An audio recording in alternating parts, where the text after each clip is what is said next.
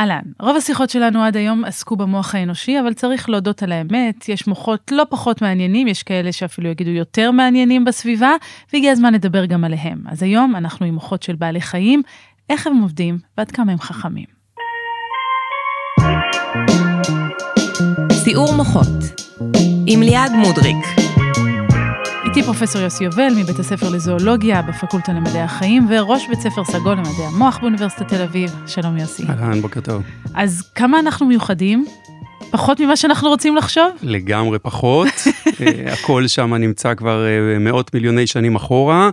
אולי אה, זה כבר עמוק בתוך השיחה, אבל אולי באמת נגיד שכאילו כשמסתכלים על המוח האנושי ומנסים למצוא מה מייחד אותנו, אף אחד לא יודע, כן? יש כל מיני תיאוריות, אולי תאים טיפה אחרים, אולי קישוריות טיפה אחרת, כן, אולי י... מוח גדול יותר. כן? יחס שטח פנים. כן, בתכלס אין, אין תשובה, כן. אין תשובה. אין תשובה. מעניין. מאוד. כי, כי בכל זאת משהו חייב להיות שונה, כי אנחנו נמצאים בכל זאת במקום קצת אחר משאר בעלי החיים, נכון, על פני כדור הארץ. נכון, אז, אז יכול להיות שמספיק שינוי אינקרמנטלי כלשהו כדי לייצר, אה, אני, אני מסכים שאנחנו נמצאים בדרגה אחרת. כן, אינקרמנטלי צריך להגיד איזה שינוי קטן, לא קפיצת מדרגה, משהו שרק דוחף את זה עוד טיפה קדימה. אז בואו בוא ניקח נגיד אפשרות אחת, שאולי באמת אה, איכשהו, וגם לא ברור מה בדיוק, מייצר שפה, כן? זו אחת ההיפותזות המרכזיות, ואז השפה באמת היא מין אה, מכפיל כוח, אה, אה, משוב חיובי, מערכת משוב חיובי כזאת שמאפשרת לנו להתפוצץ, לקוגניציה שלנו להתפוצץ עוד ועוד ועוד. כן, אז צריך, צריך לומר, יש לנו מוח גדול, אוקיי? יש כאלה שיגידו ביחס לגודל גוף הגדול ביותר, אבל אז יבוא מישהו ויגיד, אוקיי, אבל מוח של פיל הוא גדול פי שלושה מזה שלנו, וזה נכון, אז איך זה שהפיל אה, לא בונה בניינים? כן. אה, אז, אז כן, יש דבר ש, שמייחד אותנו, וזה קורטקס, מה שנקרא קליפת מוח, שזה החלק המקופל שבפריפריה, בחוץ של המוח, מה שאנחנו רגילים לראות בתמונות, כן. אה, שהיא עצומה. אה, בבני אדם, אה, עם 16 ביליון אה, נוירונים מתוך כ-90 ביליון אה, בסך הכל. אגב, כדי לספור נוירונים, זה משהו שרק לאחרונה עשו, נוירונים תאי כן. עצב, פשוט טוחנים את המוח של מישהו שכמובן כבר לא איתנו, עושים, יוצרים מזה מין מרק כזה, ואז אפשר לספור את זה עם כל מיני שיטות מולקולריות ולהגיע למספרים מדויקים כאלה. כן, שזה עיסוק מעניין, תחינת מוחות. כן, כן. אבל תראה, עשיתי, ביצעתי כאן חטא קדמון, אמרתי בוא נדבר על מוחות של בעלי חיים, נכון. והשאלה הראשונה הייתה, אנחנו, למה אנחנו יותר טובים? אני והמוח, כן. אתה בעצם מתעסק במוחות של בעלי חיים, אפילו יש לך פרויקט משותף עם פרופסור יניב אסף, שאתם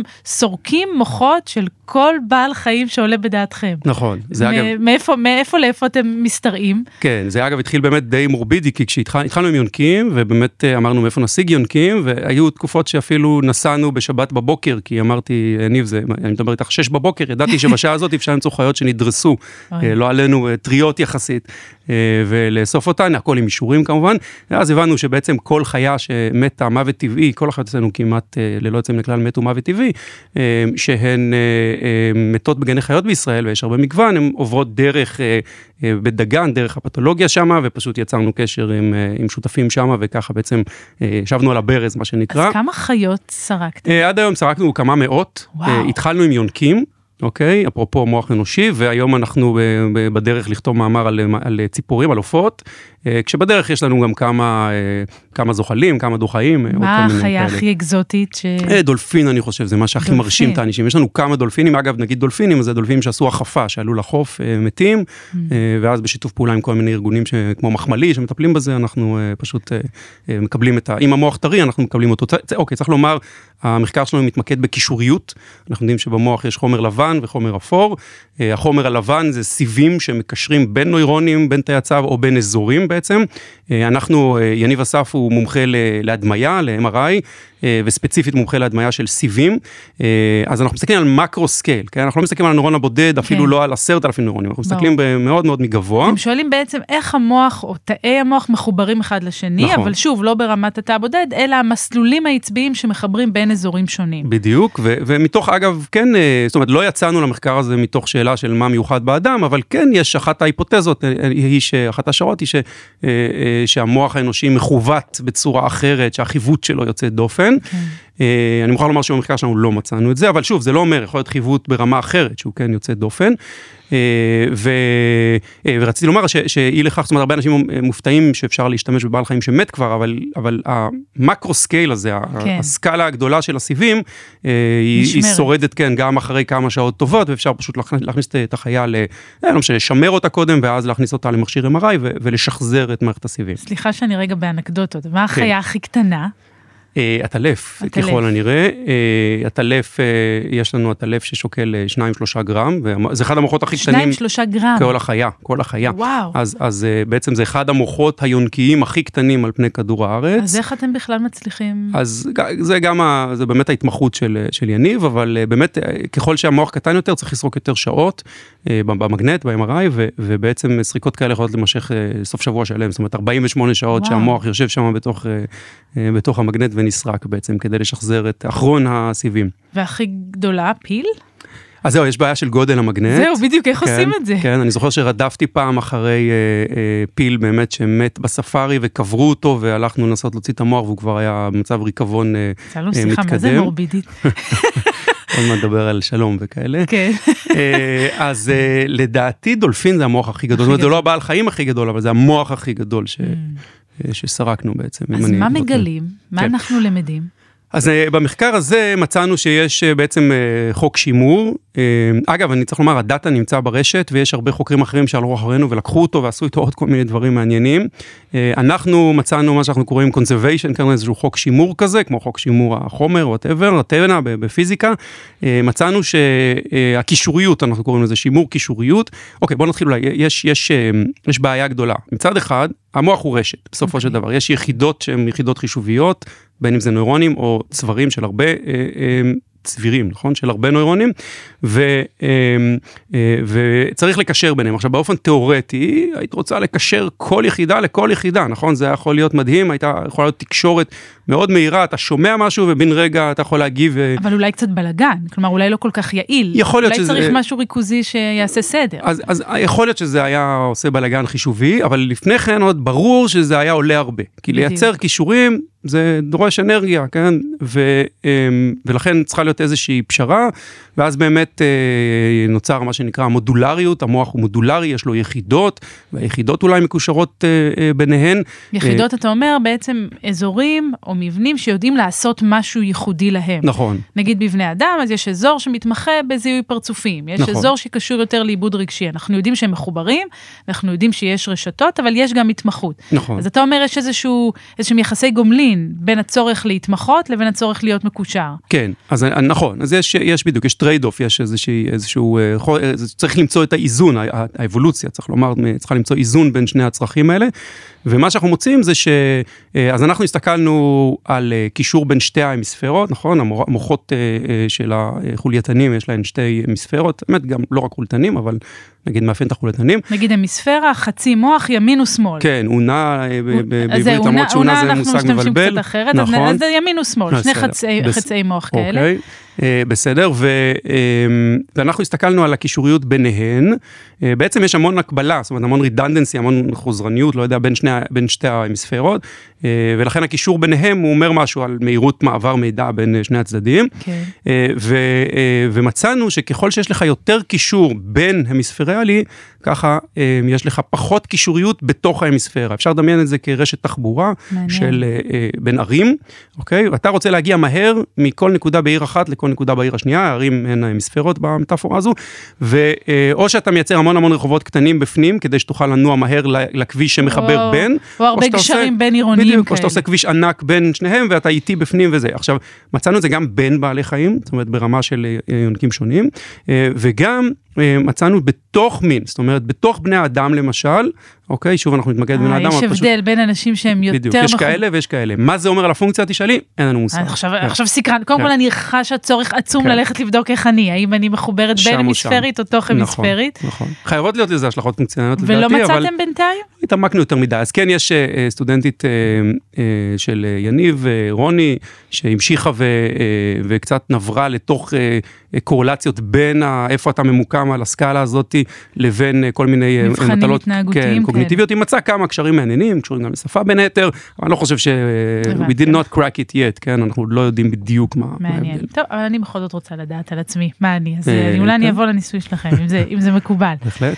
ו- אבל בוא נדבר רגע, דיברנו על המוח, אבל בוא נדבר רגע על ההתנהגות. כן. כמה מההתנהגויות שאנחנו בדרך כלל מייחסים רק לעצמנו, אתה רואה גם בבעלי חיים? כן, אני חושב שהכל, זאת אומרת, אולי הכל. מלבד, אה, מלבד, אין- מלבד שפה, זאת אומרת, זה הכל בדרגה, כן? זאת אומרת, תראו, תראי, יש, יש שאלה גדולה, האם יש משהו שאפשר למצוא אותו, התנהגות כלשהי בבני אדם, או יכולת, שאי אפשר למצוא פרקורסורים, אה, אה, לא יודע, דברים מקדימים לה, כן. יכולות מקדימות לה בבעלי חיים, אני לא חושב שיש כזאת, היא כולל שפה אגב, כן? כולל שפה שאפשר לראות למשל הרבה מאפיינים של שפה בתקשורת קולית או לא קולית של, של בעלי חיים, כן. אז בוא ניתן אולי כן, דוגמאות. כן, אז בוא, אז בוא נחשוב, לא יודע, על... אה, אה, יש לי פשוט יותר מדי בראש, בוא נחשוב על... אה, כן, בוא- בוא נלך על, אז דיברנו פה למשל, אם, אה, הייתה אצלנו ענבל אה, בן עמי ברטל, והיא כן. סיפרה לנו על אמפתיה אמפתיה. בחולדות, כן, אבל בוא נדבר על... על, אה, על זיכרון תכונות- אפיזודי. אוקיי, אוקיי, אז בוא נגדיר מה- אולי קודם מה זה כן. זיכרון אפיזודי. רוצה לעשות את זה? אז, היכולת שלי לזכור את עצמי במצב מסוים, במקום מסוים, בזמן מסוים, בוא נבחין בין זיכרון נגיד סמנטי, אז. אני זוכרת שראש הממשלה כעת הוא בנימין נתניהו, אני זוכרת שראש הממשלה הראשון של 96 ישראל, גם היה בנימין, נכון, הראשון של ישראל גם היה. בנימין נתניהו. ראש הממשלה הראשון של ישראל היה דוד בן גוריון, כן. אבל אני גם זוכרת איפה הייתי כשנתניהו עלה לשלטון בפעם הראשונה, וזה כבר זיכרון אפיזודי וזה לא זיכרון סמנטי. כן, זוכרת אותו לילה של פרס נגד, אה, כן. נגד אה, נתניהו. אה, נכון, אז, אז זה זיכרון חווייתי.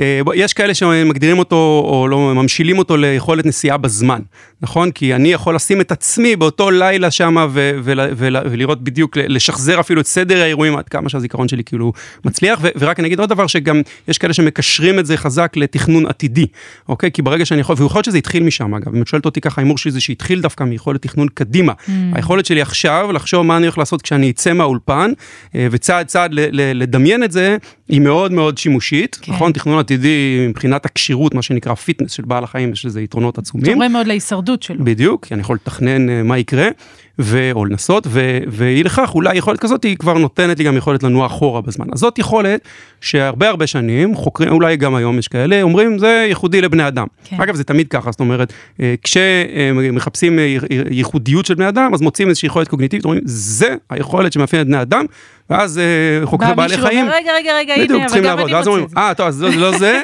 זה מה כן. שמאפיין אה, אה, בני אדם. אז ביכולת אה, של זיכרון אפיזודי, אז מאוד קשה, אוקיי, מאוד קשה לחקור את הדברים האלה בבעלי חיים, בין היתר כי אין להם שפה ואי אפשר לשאול אותם, בסדר? ולכן גם הרבה פעמים אפשר להסביר את הממצאים עם כל מיני הסברים פשוטים יותר. אבל נגיד, אחד מהדוגמאות המרתקות בזיכרון אפיזודי, בבעלי חיים, בא מעולם של עופות. ובעצם אה, אה, עורבנים, אה, אגב אתה צריך לחשוב על החיה שאותה אתה רוצה לחקור ואתה צריך שכשאתה שואל שאלה ואתה צריך לש- לשאול, אתה צריך למצוא חיה שיש לה איזושהי התנהגות שמאפשרת כן. לכמת אותה. והחיה הזאת עורבני כמו הרבה ציפורים עושה דבר מאוד מאוד מעניין. היא עושה מה שנקרא הטמנה caching של מזון. כן. יש לה מזון היא מטמינה אותו לקראת המחר או לקראת סוף החורף. אגב זה גם יכול להיות מדהימה חלק מהחיות האלה מטמינות אלפי כן? מטמינות מזון באלפי או אולי יותר מקומות ביער ובבוא בבוא האביב מוצאות את המקומות האלה אין לנו שום יכולת כזאת נכון, אבל, אבל זה עדיין לא ייחשב בינינו זיכרון לא. אפיזודי, כי זה רק אומר, אוקיי, יש לי זיכרון מרחבי או סמנטי, אפשר להתווכח. אני רק אין עושה- לי- ברור, אז פה אני רק, אה, באמת, נבחין, נבחין את הדברים. זה שחיה יכולה לזכור, עוד לא אומר שהיא יכולה לזכור את נכון עצמה. נכון רק עשיתי. buildup לחיה נכון. מעולה, גם את זה אני הרמתי לך. נכון, אגב אוקיי. אורחה. אז, אה, אמ, אז אה, מה שעושים בניסוי זה מכניסים את האורבני. לחוקרת בשם אה, ניקי קלייטון, מכניסה את האורבני לחדר, עכשיו האורבני מה שאמרתי זה מה שנחמד בו, אתה נותן לו מזון, אתה נותן לו בעיריות עם חול, הוא מטמין, אוקיי, שזה מדהים, כן, בתור, אני מקנא, כשאני, כן. אני לא יודע אם זה ברור, אבל אני מקנא שיש לך חיית מודל שעושה כזאת התנהגות אה, אלגנטית, שאפשר פשוט למדוד אותה, בסדר, כן. להבדיל מהטלפים שלי נגיד שקשה נגיע אה, למצוא. רגע. זהו, שקשה למצוא התנהגות כל כך אה, קלה. אה, אז מה שהם עושים זה הם נותנים לחיה, לאורבני, שני סוגי מזון, בוטנים ותולעים. התולעים זה המזון המועדף, זאת אומרת, אם האורבני עכשיו צריך לבחור, הוא בוחר את התולעים. אה, הוא מטמין אבל את שניהם, כן? הוא מטמין גם את הבוטנים וגם את התולעים, מה שיהיה יהיה. וכשאתה מחזיר את האורבני, אתה מוציא את האורבני מהכלוב, אתה מחזיר אותו לכלוב, אם אתה מחזיר אותו כעבור יום, הוא מיד הולך לתולעים, כי זה מה שרצוי, אה, הוא רעב. אם אתה מחזיר אותו כעבור שבוע, הוא הולך בעיקר לבוטנים. למה? כי התולעים כבר אה, נרקבו בתקופה, בתקופה הזאת. מה זה מעיד? אולי, כן, עכשיו כל מיני אנשים ינסו אה, לסתור או להציע כן. הסברים אלטרנטיביים, אולי זה מעיד על כך שהאורבני יודע שעבר הרבה זמן אה, מאז שהוא היה כאן, אולי, אולי הוא אפילו חושב, אה, כשהייתי פה זה היה לפני שבוע או לפני הרבה זמן, אה, ואין טעם ללכת לבארית הזו, כי בה אה, שמתי תולעת וזה כבר לא רלוונטי, אה, אבל בבארית הזו שמתי בוטן וזה כן רלוונטי. כלומר, אולי- הוא לא רק זוכר איפה הוא הטמין, הוא צריך גם לזכור כן. פחות או יותר מתי הוא הטמין. נכון, נכון, הוא צריך לזכור מה, נכון, מי שמנסה להגדיר, אגב זאת אחת הבעיות, שניסינו להגדיר זיכרון אפיזודי, ברור שהאורבני לא חושב על בחירות 96, כן. ו, אה, ולכן אה, אה, צריך להגדיר, ולכן באו החוקרים ואמרו, אוקיי, נגדיר זיכרון אפיזודי כזיכרון שכולל רכיב של מה עשיתי, אה, איפה עשיתי, נכון, התולעת. הבארית, והכי חשוב, מתי עשיתי, שזה אבל החוויה הנה, אני האישית. מנסה לחשוב, אני לא חוקרת בעלי חיים, אבל הסבר אלטרנטיבי אולי טריוויאלי זה שהתולעים יש להם איזה ריח. אה, לא, אז התולעים, זו שאלה מעולה שהסטודנטים תמיד שואלים, בכוונה לא אמרתי כי חיכיתי לזה, התולעים כבר לא שם. כשאתה מחזיר את האורבני לכלוב, אין תולעים. ואין בוטנים, אתה רק מסתכל על ההתנהגות שלו. ואז רוצה לבדוק איפה הוא באמת מחפש. כן. אולי, אולי נספר עוד אנקדוטה על אורבנים, אם באורבנים איך אה, אפשר אה, לעשות עסקינן. תוכנית בלי עוד אנקדוטה על אורבנים? בהחלט. אגב, אה, אגב, אני אגיד שהמחקר המשך שלנו עם יניב, אה, פרופסור יניב אסף, עכשיו עוסק בעופות, ואנחנו מוצאים את אותו חוק שימור בדיוק גם בעופות, אוקיי? אותו חוק שימור קישוריות שדיברנו עליו, מה שמעיד שאולי זה הולך אחורה כבר גם לדגים, נכון? הם החולייתנים הכי קדומים. אה, אז, אז דיברנו על תנועה אחורה בזמן, וזה מה שעכשיו הדגמתי. אחד הניסויים, שוב, אני מסביר אותם נורא נורא בקצרה, יש הרבה ביקורות, אבל אה, אה, מכניסים את האורבני אה, לכלוב, אה, ונותנים לו לה, להטמין אוכל, ו, והוא לומד... אה, שהוא, צ- שהוא הולך, אה, וואו, אני צריך להיזכר איך בדיוק, ה- איך בדיוק זה בנוי, אבל מלמדים אותו נגיד משהו כמו שלמחרת אה, הוא הולך להיות, אה, אה, ב- בתא, יש שני תאים בכלוב הזה, והוא כבר לומד ש, ש, שנותנים לו להטמין מזון, ומוציאים אותו, ולמחרת מחזירים אותו לכלוב. אוקיי, okay. זה לא בדיוק ככה, אני לא זוכר את הפרטים המדויקים מדויקים, אבל מה שקורה זה שהוא לומד להטמין את המזון בצד שבו הוא הולך להיות למחרת, כן? כלומר, אם הוא לומד שצד שמאל נגיד, וכמובן אפשר להפוך את הצדדים, כן. צד שמאל זה הצד שבו הוא הולך להיות מחר בבוקר, אז כבר אתמול בערב הוא יטמין את הבוטנים שלו בצד, בכלוב בצד שמאל, וזה אולי כבר יכול אה, לרמז ליכולת אה, תכנון עתידית, נסיעה הוא טורח בזמן. בערב שבת כי הוא רואה את עצמו בשבת. כן. באיזשהו מקום. אז הזכרת קודם את העטלפים שלך. כן. וצריך לומר, החיה, שלנו. החיה שאתה חוקר, הקדשת את חייך לחקור, היא עטלפים. לא, לא מדויק? לא, מדויק מאוד. למה פשוט דווקא? אה, גרנדיוזי. אה, בסדר, מגיע. אה, למה? אה, התחיל במקרה לגמרי, אה, הייתי בתואר ראשון, למדתי ביולוגיה, למדתי פיזיקה, רציתי לעשות משהו עם בעלי חיים, שם לא היה ספק בכלל, רציתי להיות וטרינר, כל מיני כאלה. אה, ואז אני מודה, לא ידעתי שעטלפים משתמשים בסונאר, זה די בושה שבגיל 20 לא ידעתי את זה. אה, לא 20, 20 הייתי בצבא, אז גיל 22. כן. אה, ו... ו... ואז אה, חוקרת אחרת, האמת שהיום אה, היום קולגה שלי, אה, פרופסור נוגה קורנפלד שור, אה, היו עושים, סטודנטים תואר ראשון הרבה פעמים עושים פרויקט, אה, באתי אליה, אמרתי בוא נעשה איזה פרויקט, אני אשמח לעשות אצלך פרויקט מחקר, פרופסור נוגה, האם אה, תואילי, ו... אה, והיא הציעה שאני אעבוד על הטלפים, ואז uh, התחלתי לקרוא ונחשפתי לכל הנושא הזה של השימוש שלהם בסונאר, אז נגיד הטלפים משתמשים בסונאר, הם משמיעים קולות, הם קולטים הדים מהסביבה שלהם, והמוח פותר את הבעיה המאוד מאוד קשה הזאתי, ומסתכל על ההדים ומנתח אותם ואומר הנה יש לי פה פסנתר, הנה יש לי פה אדם מולי.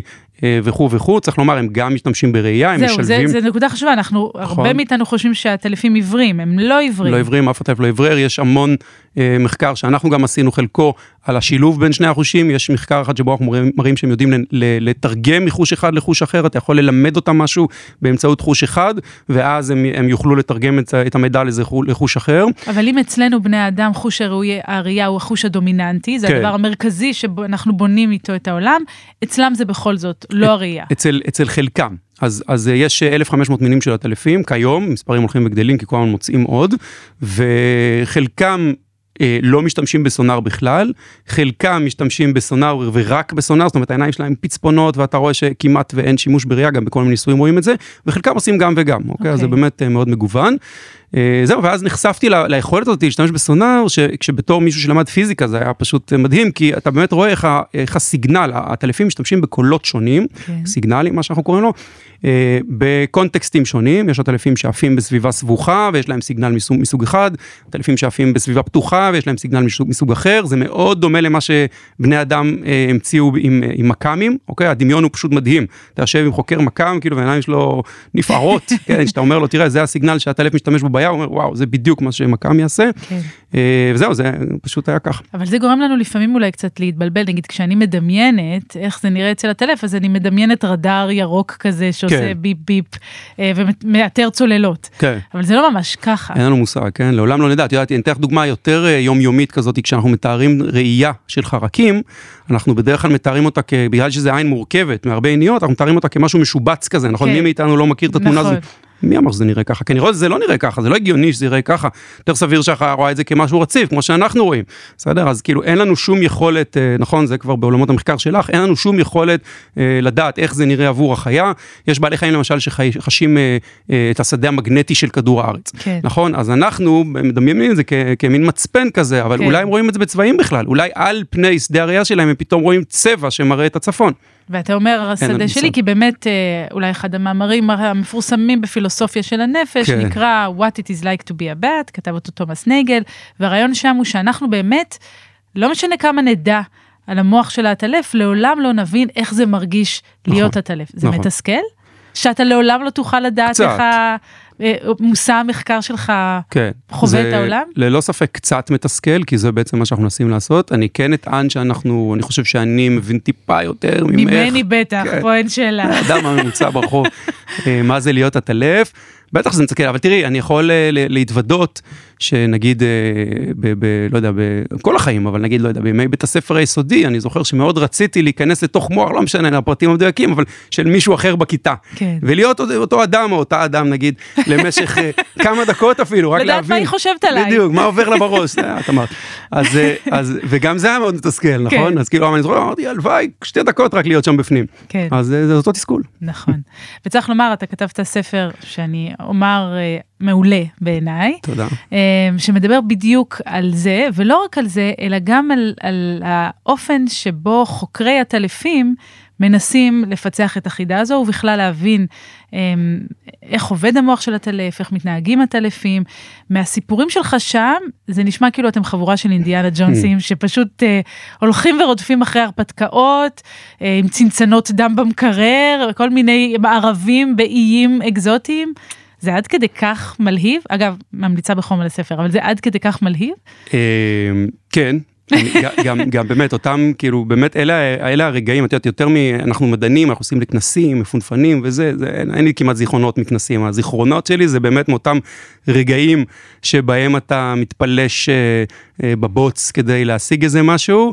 אה, אפרופו ישבתי לא מזמן עם מפקד של איזה יחידה מאוד מובחרת בישראל כאילו לא הכרנו ובאנו לדבר על משהו ו, והדבר הראשון שהוא אומר לי תגיד שמעתי איזה פודקאסט על מישהו ב, על חוקר עטלפים באי בודד. אה, אמרתי לו כן זה זה, אני." זה, זה אנחנו כן.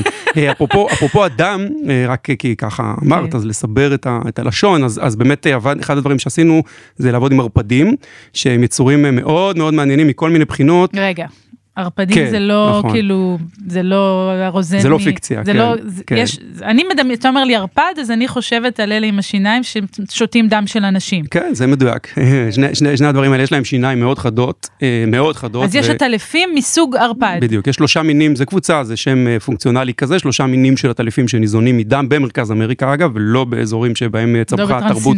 בדיוק. יצא לי לא טוב, טרנסילבניה, נכון, כן? שבהן, זהו, לא נתתי לך, שבהן התפתחה תרבות טוב שלמדתי. מסצ'וסט.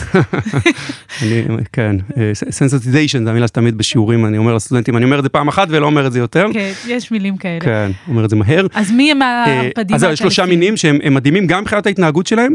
וגם אה, אה, מבחינת החישה שלהם. אה, מבחינת החישה הם מדהימים כי יש להם בנוסף לסונאר ובנוסף לראייה גם יכולת חישה טרמית, אוקיי? שנועדה למצוא כלי דם, כשהם נוחתים נגיד על פרה, הם צריכים למצוא את כלי הדם שלה כדי לנקב אותו באמצעות השיניים וללקק, זה כמויות מאוד קטנות של דם, זה לא... כמעט- התעלפתי פה. בדיקת כן. דם מאוד, מאוד שגרתית אה, אוקיי. בקופת חולים. את יודעת, גם, גם יתוש אני יכול לתאר בדיוק באותה, נכון. באותו אופן. נכון. אז יש להם חישה טרמית, חיישנים טרמיים פה בצידי האף, אוקיי, שמאפשרים להם למצוא את הדבר הזה, די מדהים, בנוסף לחושים הקודמים, ויש להם גם התנהגות חברתית מאוד מעניינת, הם חיים בקבוצות קטנות, אה, של בדרך כלל נקבות, והן אה, תורמות דם זו לזו. אוקיי? כלומר, מה אם, זאת אומרת? כן, כלומר, אם אני חזרתי היום הביתה ולא הצלחתי למצוא אה, איזשהו אה, בעל חיים שאני אקח ממנו דם, וזה קורה מדי פעם, ואני מאוד מאוד רעבה, ובתוך 48 שעות, אם אני לא אמצא, אני אהיה מאוד מאוד חלשה עד כדי אולי אה, אה, סכנת מוות, אז אה, אחת הנקבות האחרות, אולי את נגיד בקבוצה, אה, ת, תתקרבי אליי ותעשי אה, regurgitation, הקאה או אה, אה, העלאת גרה, אני חושב. אה, אני אוציא דם שאכלתי מתוכי. בדיוק, דם משומש. קודם כל נשמע כיף חיים נשמע כל האירוע הזה, כן. ותתני לי אותו, ו- וזה ממש יאריך לי את החיים, זה יציל אותי, וזו נחשבת הדוגמה, אחת הראשונות, וגם עד היום, תמיד בס- בספרות של אלטרואיזם, כן? כן. אה, מדברים, אוקיי, זה אפילו נהיה עוד יותר מורכב מזה, מדברים על מה שנקרא reciprocal, כן? אלטרואיזם הדדי, אה, כי בעצם מה שמראים זה שמי שתורם את הדם זה לא קרוב משפחה, אה, אלא... מישהו שקיבל ממני בעבר דם, זאת אומרת נוצרות חברויות כאלה לאורך הרבה מאוד שנים. ברית חיים- דם. בדיוק, ברית דמים, לאורך המון המון אה, בנק הדם, יש על זה בלי סוף אה, בדיחות. זאת אומרת, אל תתלהבי שמצאת איזה שם, בסדר, כן. אוקיי. אה, ו, אה, אה, ואז לאורך הרבה שנים הטלפים יכולים לחיות, הטלפיות האלה יכולות לחיות 15 שנה אפילו בקבוצה, והן ממש אה, עוזרות זו לזו אה, אה, היום ובעוד כמה חודשים וכך הלאה. אז כשאתם חוקרים את הערפדים או הערפדיות במקרה הזה, אתם כן. באים עם צנצנות דם כן. כדי לגרות אותן לבוא אליכם? אז לא, אז אני עשיתי פרויקט אחד אה, בבליז עם החיה הזאתי, אה, בין כי רציתי באמת לראות אותה, אפרופו מה שאמרנו קודם, רציתי לראות את הדבר הזה, ובאמת הדבר הזה יוצא דופן, כי אה, מכל כך הרבה בחינות, העטלפים, אה, אין להם יכולת, אם אתה שם עטלף על, השולחן, אם הוא נוחת כאן, אז, אז היכולת שהוא עושה מין קפיצות כאלה די אומללות, כן, משהו מאוד לא... אלגנטי. מעורר כבוד, כן, אבל, אבל הערפדים, מכיוון שהם רצים על החיות, כן, יש להם פשוט יכולת ריצה, זה מדהים, ואם אתה מחזיק אותו ביד והוא שנייה משתחרר, תוך שנייה הוא רץ לך, תוך שנייה, זה כמו עכבר קטן. כן. מהבחינה הזאתי, והיינו צריכים להכיל, כן, אז עשינו עבודה על הערפדים האלה, היינו צריכים להכיל, דיברתי עם מי ששם ניהל את ה... אה, אנחנו קוראים לזה קייטנת הטלפים, כן, של הרבה חוקרים, ו, אה, והוא אמר לי, אין שום בעיה, אני הולך לקצב המקומי, אני מביא לך צנצנת אה, דם, רק תדאג לבחוש אותה היטב כל ערב, כן, וכדי למנוע קרישה, וזה מה שקרה, למען האמת היא ישבה אצלי בבקתה, במ- במקרר, כל, כל יום הייתי מוציא, אגב, כדי להאכיל אותם אז אתה אה, פשוט אה, הייתי לוקח כפפת לטקס, ממלא אותה בדם, הייתי צריך לשחות כי די נקרש, אז כל יום היה יצא מעניין אה, פעולות סחיטה, והשכן שלי לחדר היה בטוח שזה זה דבש, איזה, סליחה, איזה ריבה, ריבה מעניינת שהבאתי מישראל, את יודעת, משהו אקזוטי, ואתה ממלא את הלטקס הזה ועושה חור והם באמת פשוט שותים, זה די מדהים כמה זה קל לעבוד היה עם נדמה לי המכונה אם אני הזאת. זוכרת נכון שקראתי שגם אתה קיבלת איזה נשיכה או שתיים, כן, לא? בלי סוף נשיכות מהן, אה, מהערפדים, באמת, אה, השיניים שלהם אין להם, אין להם אין מייל, וזה הופך אותם לסופר חדות, הם משתמשים בזה כנראה כמין תער כזה לגלח את החיה, כן? ובאמת... אה, לא יכולת לחקור ארנבים? אתה יודע, משהו פחות אה, מאיים? אני, יש סבב ב'. כן. אז, אז, אז באמת עבדנו עם כפפות, אה, די, די פחדתי, כן, אני מודה, כן. עבדנו עם כפפות יותר עבות מהרגיל, ובאמת אה, הופיעו בכפפות פתאום חורים כאלה, ואתה מסתכל על זה חורים עגולים, מושלם, כן, אתה מסתכל, אתה אומר, לא יכול להיות, זה כאילו מנקב כזה עשה את החור הזה, זה לא בעל חיים עשה, ואז קראתי, השיניים שלהם כל כך חדות ויש להם איזה יכולת לעשות משהו כזה סיבובי, והם הם פשוט אה, באמת אומנים, הבנתי, באיזה שלב כשזה היה חור ועוד חור ועוד חור, ורק אני מחזיק ער- ערפד ב-20 דקות האחרונות, הבנתי שזה זה היכולת שלהם. אבל לא רק הערפדים מתוך העטלפים הן חיות חברתיות, יש כן. להן ממש, העטלף היא חיה שיש לה קהילה ויש חברים והפרטים יודעים מי הם, נכון, רבים מאוד מהם. אה, אה, כששואלים למה לחקור עטלפים, אז באמת יש הרבה סיבות. אה, נגיד, דיברת על אמפתיה, ש- שבאחד הפרקים הקודמים עם ענבל, אז, אז, אז את יודעת, עכברים, אוקיי, אני אתן להם את כבודם, כבודם כמו מונח, אבל את יודעת, הם חיים שנתיים, שלוש. אם אנחנו רוצים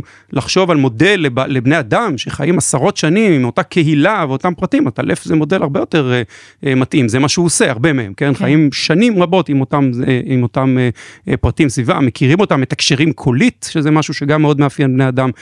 כלומר, הרבה מאוד דברים בעטלפים הם, נגיד, עושים אותם חיית מודל מתאימה לבני אדם, אבל הם גם מעניינים בפני עצמם ללא קשר ל... אנחנו יודעים לך. איך הם מזהים אחד את השני? לא בדיוק, כן, יש כמה מחקרים שמראים זיהוי של נגיד אימא וגור מבוסס קול וגם ריח.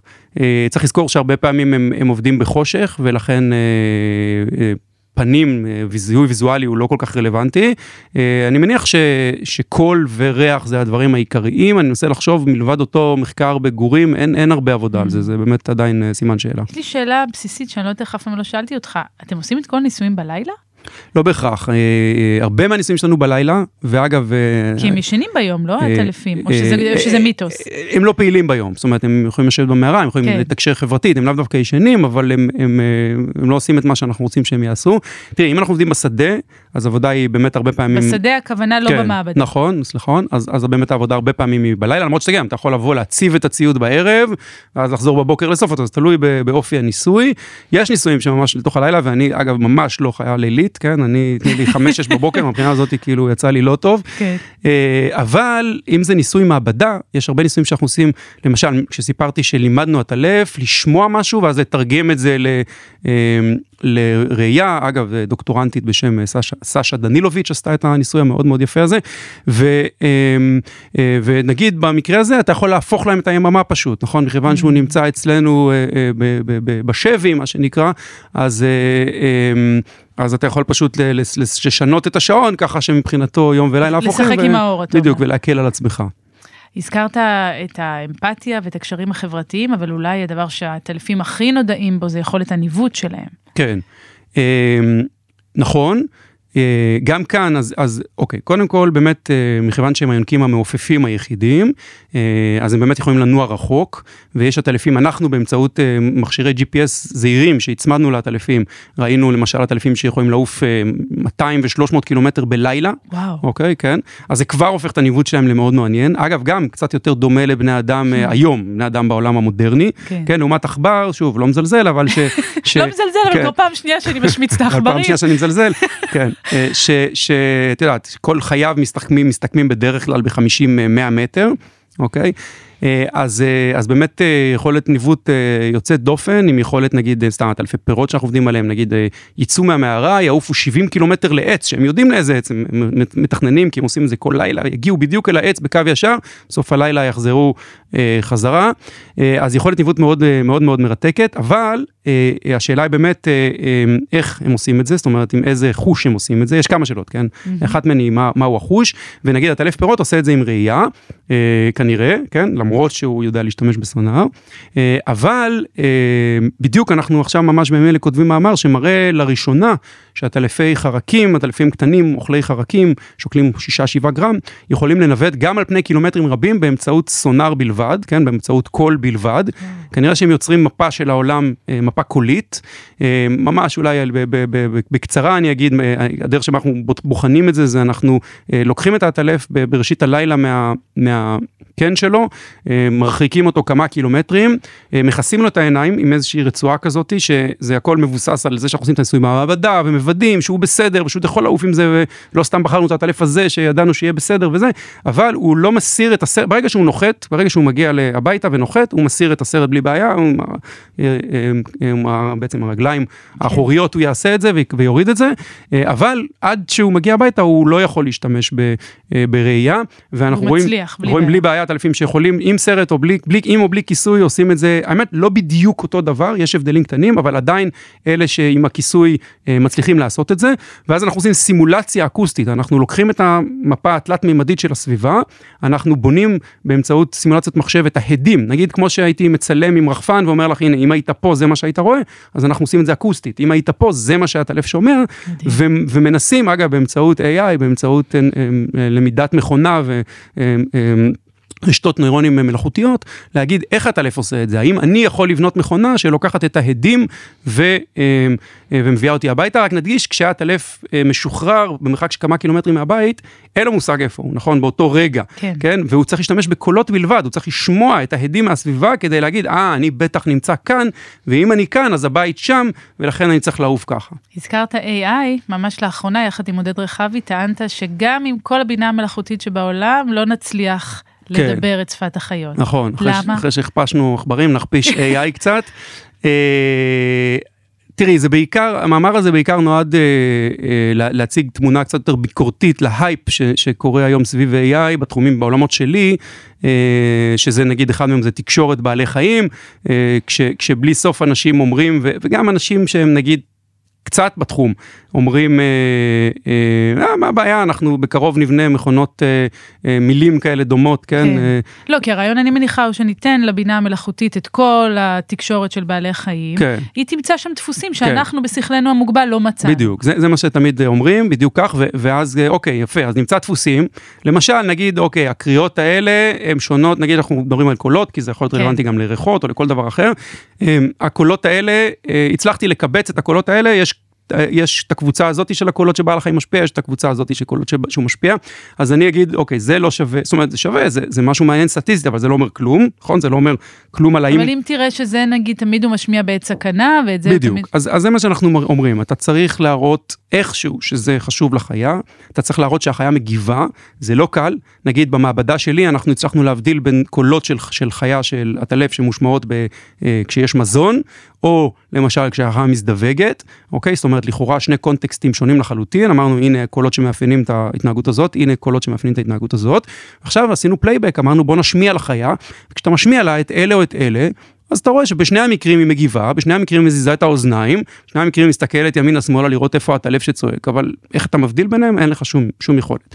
אה, אגב, אחת האפשרויות זה באמת אה, לקחת את החיה לתוך, אה, לתוך מגנט, לתוך MRI למשל, להשמיע לה את הקולות ולהראות שבאמת המוח מגיב, או שאזורי כן. מוח אחרים כן. אה, מגיבים בקונטקסטים ה- אה, השונים. אז זה אחד הדברים שאנחנו אומרים, ודבר קצת יותר כללי, זאת אומרת, אנחנו אומרים צריך למדוד תגובה, זה לא כן, מספיק, לא אה, מספיק. וזה לא קל, בסדר? זה ברור שצריך למדוד תגובה, זה לא טריוויאלי. אה, ואגב, אמרת מקודם אזהרה, אז יש הרבה בעלי חיים שאני יודע מהם קריאות האזהרה שלהם, אני יכול לשדר אותם, כן. החיה תברח, הכל נהדר, לא צריך שום AI בשביל זה, כן? כן. כמו שאנחנו כותבים שם במאמר, בסדר, כשהחתול שלך כועס, אתה יודע שהוא כועס, אתה לא צריך AI בשביל זה. טוב, נכון. אנחנו כמעט. אנחנו כבר חייבים לסיים, אבל אני לא יכולה לתת לך ללכת מבלי שנקדיש מילה או שתיים לצמחים הזועקים. אז האמת היא שהצמחים הזועקים, אוקיי, אז, אז בשיתוף אה, פעולה עם אה, לילך עדני, אה, מצאנו שצמחים משמיעים קולות אולטרסוניים, אה, כנראה תוצאה של כל מיני, מה שנקרא משטר המים, כן, בויות אוויר שנוצרות, למשל כשהצמח מתייבש. רגע, לאט, כן. יוסי. אמר, צמח- אותי. לא, לא, אז הצמח מתייבש, כן. ואתם מוצאים שהוא משחרר צלילים? כן, אנחנו מוצאים שאם אתה שם מיקרופון אולטרסוני ליד הצמח, אתה שומע פיצוצים קטנים כאלה באולטרסאונד, באלכוהול, זאת אומרת אני ואת לא שומעים את זה, אה, שמגיעים מהצמח. אנחנו שומעים שכשהצמח מתייבש הוא משמיע יותר כאלה, כשאתה חותך ענף הוא משמיע אה, יותר כאלה. אנחנו מוצאים באמצעות AI אגב, שאפשר להבחין בין הקולות, זאת אומרת אני יודע להגיד זה צמח, זה קול של צמח מתייבש, זה קול של אה, צמח חתוך, זה קול של צמח עגבנייה, זה קול של טבק. אחד הבאמת הדברים, אנחנו לא בטוחים שזה פונקציונלי, זאת אומרת זה יכול להיות אה, תוצאה פיזיקלית כן. מוחלטת, אבל, אבל אחד הדברים המעניינים זה שאם הצמח משמיע קולות כאלה אז יש בעלי חיים שמסוגלים לשמוע אותם ואולי הם משתמשים. אה, באמת במחקר המשך שהובילה עכשיו ראיה, ראיה זלצר במעבדה שלי מראה שעשים, עשות, כן. נקבות. אה, אה, משתמשות כנראה בקולות האלה כדי להכריע האם צמח מתייבש או לא כשהן מטילות את הביצים שלהם, בסדר? עשות אז הן מטילות. לא יתקרבו לצמחים זועקים הם- הם שמשמיעים פחות. קולות, פחות הם- יתקרבו, נכון. כי הן אולי אומרות לעצמן, נכון. הצמח הזה ימיו ספורים, עדיף לי להטיל את הביצים נכון, שלי במקום אחר. הזחלים שהולכים לבקוע ויאכלו את העלה, אז עדיף שהם לא יהיו על צמח מדהים. מתייבש. רגע, ואם אנחנו כבר התחלנו בזה שהמוח, אה, ש, ש, שהמוח של האדם הוא בתוך עולם המוחות, אז, אז כמובן שלצמחים אין מוחות, ולא דיברנו על זה, אבל יש גם בעלי חיים מאוד פשוטים כמו ספוגים שאין להם מוחות, או נגיד אה, מדוזות שיש להם רשתות נוירונים אבל בלי מוחות, והראו כן. שמדוזות יכולות לבצע למידה, ובאמת אחד הדברים הכי מעניינים בעיניי הוא, אה, אוקיי, יש לך צמח, ואנחנו יודעים שצמח כן יכול לקבל החלטות, למשל הוא יכול להחליט לגדול לכיוון אור, או לכיוון גרביטציה, או הפוך מהגרביטציה. שבדרך כלל אולי לא היינו קוראים לזה החלטה, היינו אומרים שהוא נמשך באופן טבעי אל האור. ו- ומה אם יש לו אבל נגיד אה, כמה מקורות תאורה ועכשיו הוא צריך להחליט ביניהם, כן, או מה אם זה צמח נגיד טפיל, יש לי סטודנטית ליאור שעובדת על אה, צמח טפיל שמחפש עגבנייה וצומח לכיוונה ויש כמה עגבניות והוא כן. צריך להחליט לאן אה, אה, לצמוח, אז, אז אפשר לעשות קבלת החלטות, אולי אפילו למידה פשוטה גם בלי מוח, אוקיי, גם בלי נוירונים בכלל, ואז באמת זה מעלה את השאלה בשביל מה, שאלה שהתחלתי איתה, של כאילו בשביל מה אנחנו צריכים את המוח הענקי הזה ש- שיש לנו ומה יוסי, מיוחד בו. היה סופר כיף. תבוא שוב אולי? בשמחה, תודה רבה רבה. תודה לך.